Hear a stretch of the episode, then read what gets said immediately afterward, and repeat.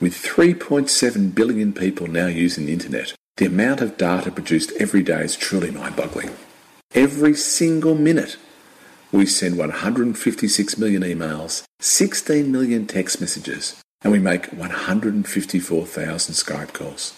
It is estimated that over the last two years alone, over 90% of the total data ever generated was generated in the world. Is it any wonder that big data is big business? Today on PG Podcast Network, we try to make sense of the rise and rise of big data and how companies can best use this tsunami of information to make better decisions and achieve better results in a marketing landscape which is seemingly fragmenting on a daily basis.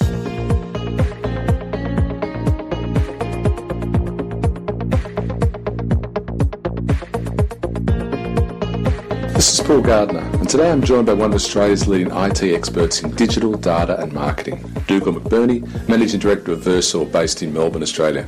Hi, Dougal. G'day, Paul. When did data become big data, and why does it matter so much today? I think organisations have always had lots of data, but after probably 2000, the kind of phrase of big data kind of came into vogue. And, and Why, why, why 2000? Is it sort of dot com, you know, the advent of digital becoming a bit more mainstream. So you're connect, collecting a lot more information about kind of webs, website traffic and software and information like that uh, is different to what historically they were capturing in the 90s. and It was just sort of transactional information. So, so you started to see a bit of it there, and then kind of moving up through to 2010, big data started, suddenly started to kind of be a part of everyone's language. So, oh, you heard the introduction that 90% of all data ever collected since man walked on the earth has been collected in the last two years. I mean, that's a terrible tsunami of data. I mean, how, how, how do you cope with that sort of thing if you're a business? I think it's a huge challenge for businesses because there is now so much data that becomes nearly too big a problem to kind of solve for. So organisations just revert back to how they previously did things. So you've kind of got to face into the data and understand how are you going to unlock some value and anchor that back to helping your customers. So pick the use cases, pick some simple things, and, and break it down piece by piece. I mean, you know, you, how do you eat an elephant? You know, a bite at a time. It's kind of a similar analogy. You know, you're never going to solve it all at once, but if you never start, you'll never get there. So I know, I know that Qantas Frequent Flyers has 12 million active customers, and uh, Ticketek have 15 million. I have no idea what Flybuys have. It must be a fortune. And the banks and the credit cards. I mean, is, is it more important to gather the data or to analyse it now? The harsh reality is you need a bit of both. You know, so yeah, You can have too much data, can't you? You can absolutely. You can capture every data bit that you've under the sun, and and you know, have huge storage in the cloud on that, and never get any value out of it at all. You know, you can. And I think the important thing is, do you have a mechanism to analyse pieces of data that are going to help you drive whatever organisational kind of focus you've got? So if you're in marketing and you're in sort of retail and you want to start to personalise some communications, I want to, you know, send something to Paul that's really relevant Yeah. then you've got to break that user story down and go, okay, now I need to understand some data that's associated with that. So I can send you the right email. So I know you surfed on The Age, Fin Review, and now also I want to send you actually a, a subscription message. You know, because I think I've got some relevancy about the sorts of So, so, is that, so is that programmatic? in previous years, yes. I think in current year, it's actually fully automated. If you think about where we're moving towards, it's using big data, elements of it, using new ways of working, having data scientists as part of your team, building algorithms to help take uh, the outcomes of behaviours and create new hypotheses and then create new rules around that and then automate those campaigns. So it's constantly refining all the way back down to, ideally, a segmentation of one. So if, if we go back sort of 10 years, a marketing department contained a chief marketing officer, which was a new term then, Yeah. and, and marketing managers and marketing assistants. And now we're seeing things like content managers and social managers. Are you, are you think data scientists become part of that marketing team eventually? I think absolutely. If you look at um, emerging and, and leading organisations that, that are really kind of best in class, like an Amazon.com, Yeah. they will have data scientists as part of a squad or a feature team structure, effectively a, a group of marketers, content specialists, maybe brand specialists, data scientists, data engineers. What does a data scientist do? So a data scientist, they write algorithms hmm? to based on as the best data that they do have access to, to try to predict what might happen next. And then what you're trying to do is run. So they're, futurists, or Um, they're scientists that are using evidence-based kind of algorithms to to have use that to inform the next action. so, And so give me give me an example. So I work for Myer, Yeah. and I get all the transactions for Myer that go through, Yeah. and I look at the millions of dollars and millions of people that go through the cosmetics counter. Yep. So a data scientist then gets that okay, so they get that. and says the Mecca store is not working at the front of the store. Is, that what they do? Uh, I think that, you know, so in a, if we lose that, it's a really good example. Down here in the mall, you've got people streaming into it. So maybe you've got sensors inside Okay. that cosmetic area. So you're actually trying to understand how foot traffic's moving. And so then, you're picking up people through their smartphones or something.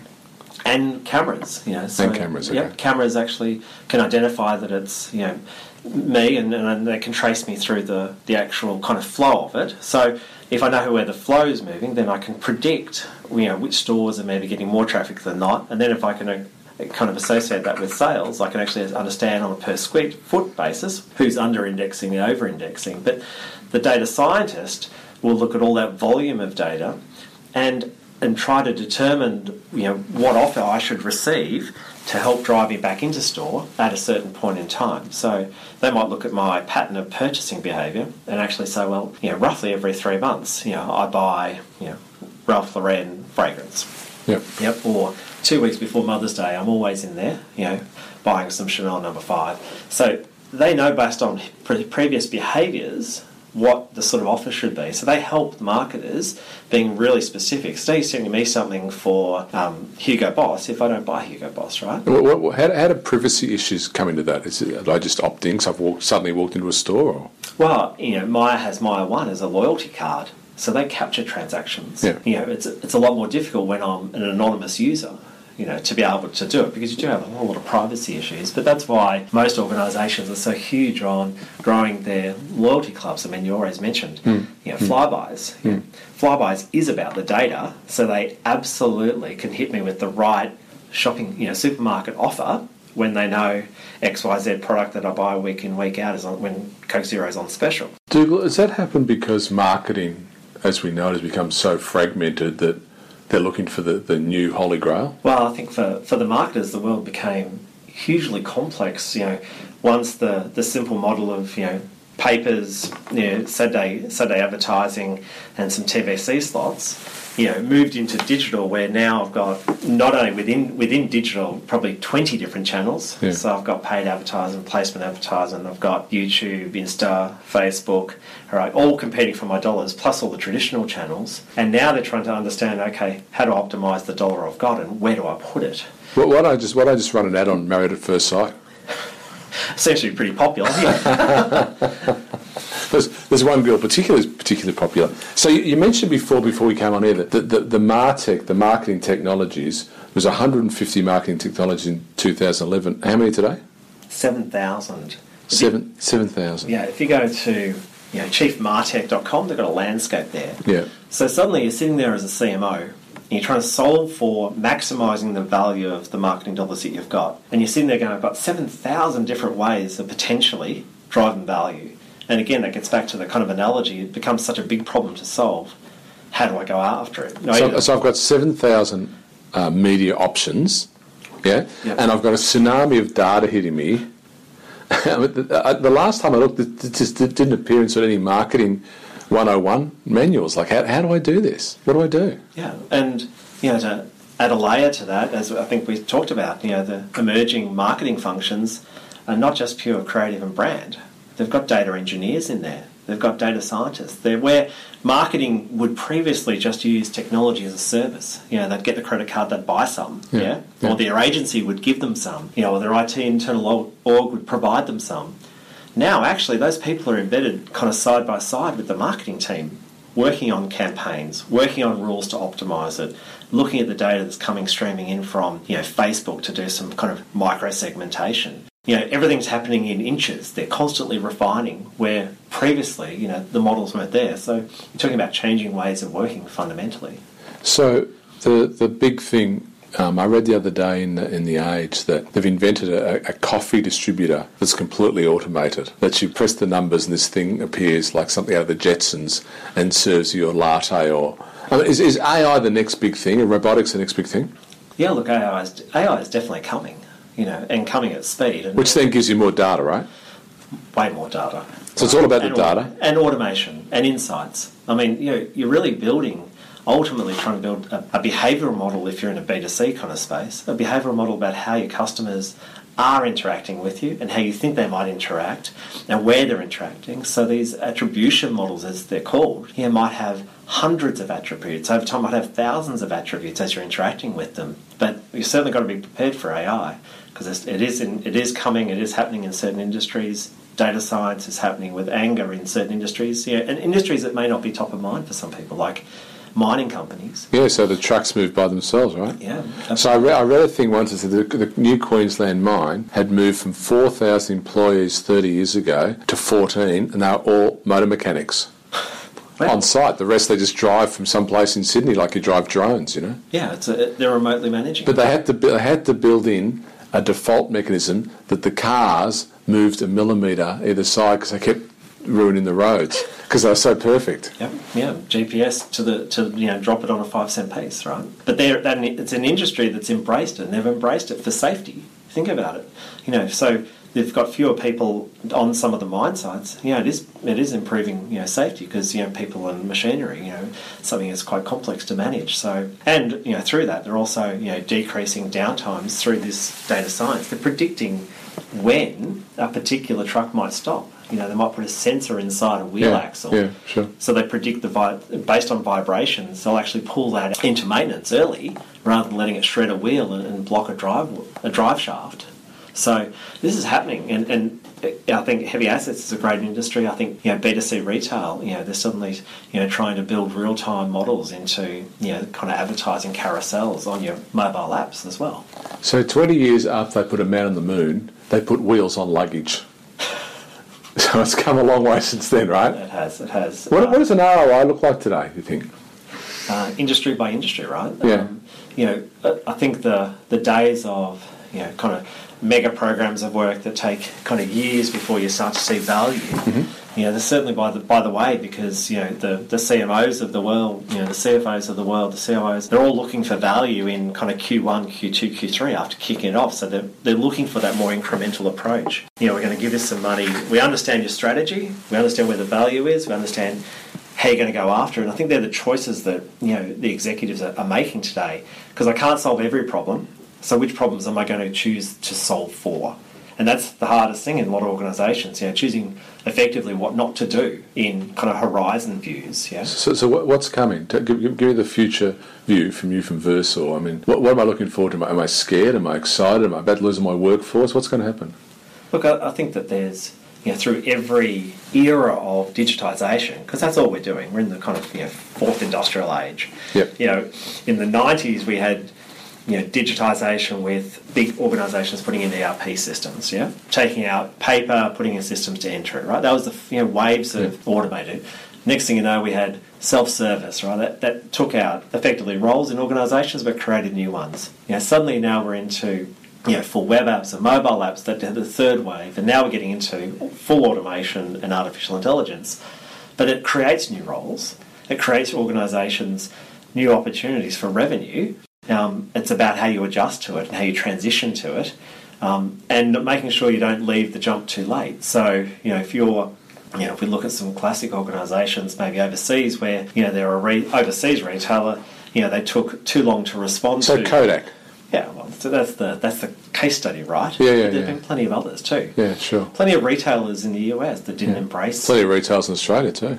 Yeah, some they didn't embrace the, the digital side of it. You know, they weren't in a position to either invest the capital or make the shift. Um, So when Myer, for instance, decided that they were going to combat online, they decided they'd be open 24 hours a day.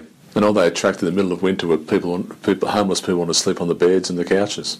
yeah, I think that there's probably other ways to solve for that, right? They could have tried to embrace it. So if you, if you look at your business now, which is Versor, and you talk about evidence-based decision making, what, what does that mean?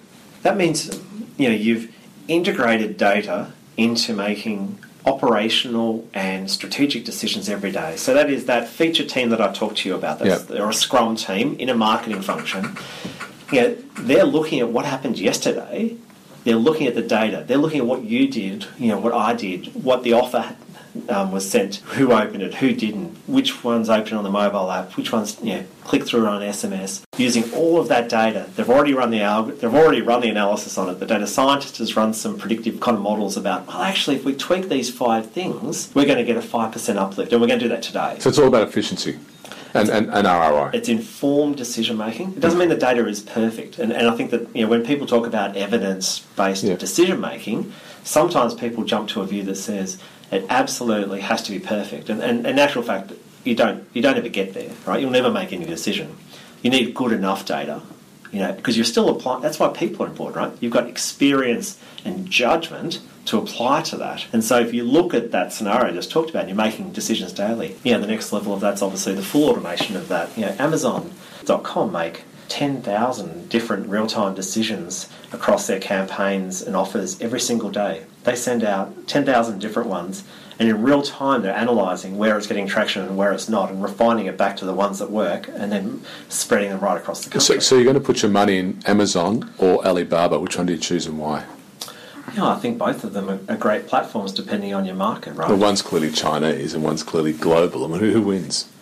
It's a big population in China, and they have quite a captive market, you know, to uh, leverage. You've got Ali and Alipay, you know, as well. I think that uh, both of them represent probably quite good value in different lenses.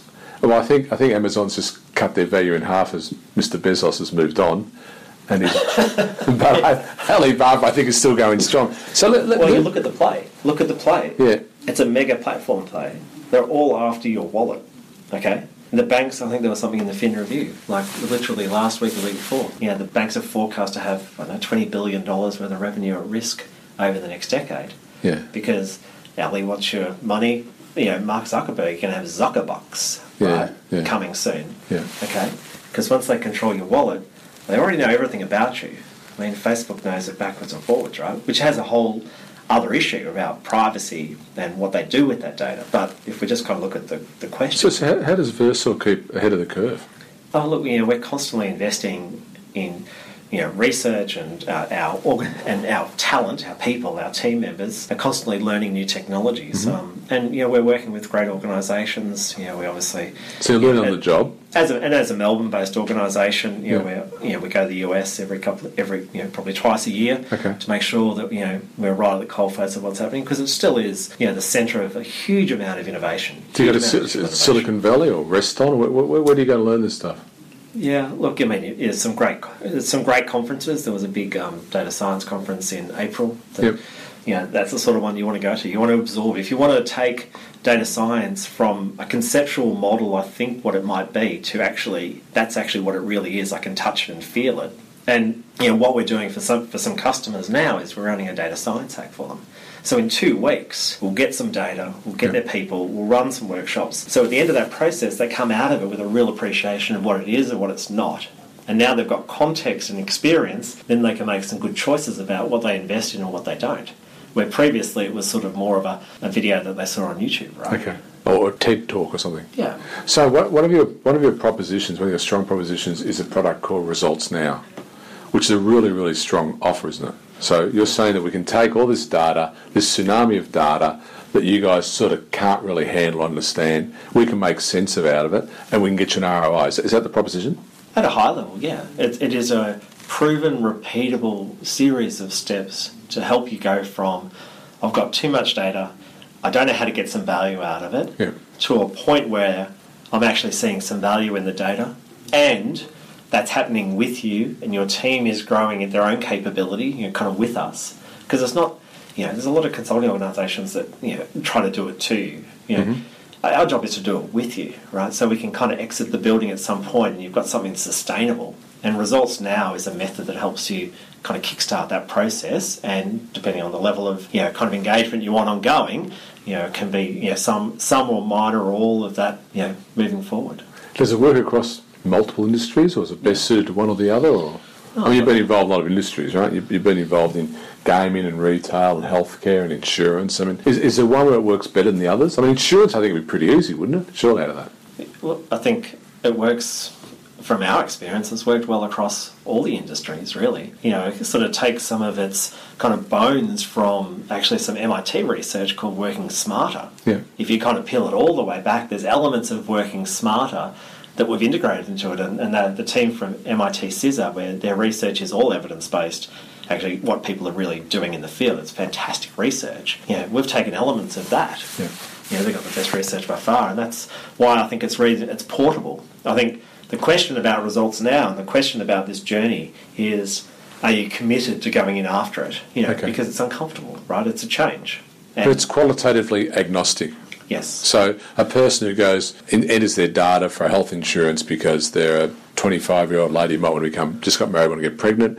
How does that marry up to a person who wants to go and pull three cherries at a gaming machine? How how does that work? Well, I think it gets back to where the organisation sees value. So, Okay. you know, for for-profit organisations, you know, that's about you know their return on capital. It's about you know their revenue per customer. It might be their retention rates of customer. So, you know, whether it's you know the bum that's recently had you know two children, um, yeah, then that's some medical data in the health insurance. Well, you know, that they also might have life insurance with that health product. They might have travel insurance. There might be other information there that helps really create a, a full view of how I can better help you as their customer, which means that I'll get a greater share of wallet over time. So it's sort of, in principle, it's applicable. I think where you've got not-for-profit sectors, Okay. you know, it probably gets a little bit harder because it's not as uh, financially driven in some of those metrics, but you can measure, you know, kind of social social contribution. I mean, because all of those organisations have a very strong ethos about their success. You need to you need to unlock what they define as success and kind of piece it into objectives and then associate data with those objectives Yeah. right so if it's you know, servicing you know um, in the service in the disability care sector in actual fact, well, now that's commercialised because it's NDIS, right? But um, maybe in other in other not-for-profits, it's just about are we getting the most value out of the dollars that we capture? Do, do do you see it stopping? I mean, is it going to keep going? Or I've got this this ninety percent in two years. Is this going to get more and more and more? I, mean, I saw today Apple announced they're going to drop iTunes or phase iTunes out, which you know, basically ruined record sales, and now the Spotify ruined them. I mean, do you see this just continue to emerge and change, or is one day we're going to say, look, that's enough's enough? It feels like you know it will continue to change, and and the uh, pace at which it will change will continue to increase. You know, so the seven thousand bits of technology, Yeah, maybe it's it's fifteen thousand, right? In two years' time, maybe. But surely some of the seven thousand will go broke. Yeah, I'm sure, but they'll be replaced by others. I mean, you've got a venture capital system, obviously in the US and Yeah. other places around the world. You know, that's driving innovation. You know, you've got local. organ- Melbourne's actually quite a hub for you know some digital startups. Is that right? Yeah, it's probably the most popular one in Australia. I mean, I think that still, you know, global sense, Yeah. you know, we're kind of under indexing, but you only need to look at you know Atlassian, is Australian, Sure, right? sure. There's probably hundreds of others that could be on there. Like, I saw the BRW rich list about 30 guys with sort of barista beards and, and funny haircuts. They're all billionaires. And yeah, they're doing. Well, why, why Melbourne then? Why, why, why suddenly? Is that why you're here in Melbourne? No, well, I mean, I was going to say it was, but no. Look, I just think it's for whatever reason. I, I mean, I'm not 100 percent sure of, you know, whether there's been a key focus of mm-hmm. multiple governments, but I think that's probably something that we can kind of tease out, you know, future podcast about, you know, kind of how does government policy help Australia become a real digital centre. Well, the last thing we should do is ask a government minister for a start. Because I think they have no idea. Yeah, well, I think let's understand what their policies are and what's, you know, how do you create innovation? How do you give startups, you know, some incentives, right? How do you give them some space? How do you, you know, maybe they don't have to pay payroll tax up to 10 people, right? How do you get universities as incubators? I mean, Melbourne probably has a much stronger education kind of concentration with the higher ed, and maybe that also is part of why we've got a lot of digital. So, Versor, you've been here how many years? Uh, about five years. Five years. Uh, and been very successful. And Melbourne's a, a, hub of Australia. Are you learning enough to be able to take Versor offshore? And if so, where would you go? I think everything that we're doing we could absolutely take offshore. Um, and then I think it's about what markets. Uh, Would you go to. Asia? Would you go to, let's assume you don't go to Europe or England, which used to be part of Europe. Yeah, that's a fair way away too. So, look, I think um, you know, mature economies is where data has the greatest level of impact. So if I can solve a problem, you know, with labour cost effectively, Yeah. then that's still uh, the first choice for you know a lot of uh, Asian countries. But you'd imagine that that would also be countries where the financial system is delivering. I mean, God knows how much data you get from them through EFTPOS and Ah. and credit cards, and Yeah. you must be able to swim in it. Well, you know, India has something like whether it's five, whether it's five hundred million or a billion digital IDs for their citizens. They have some of the biggest big data that big data's ever seen, and you know, some there's some case studies on what they're achieving.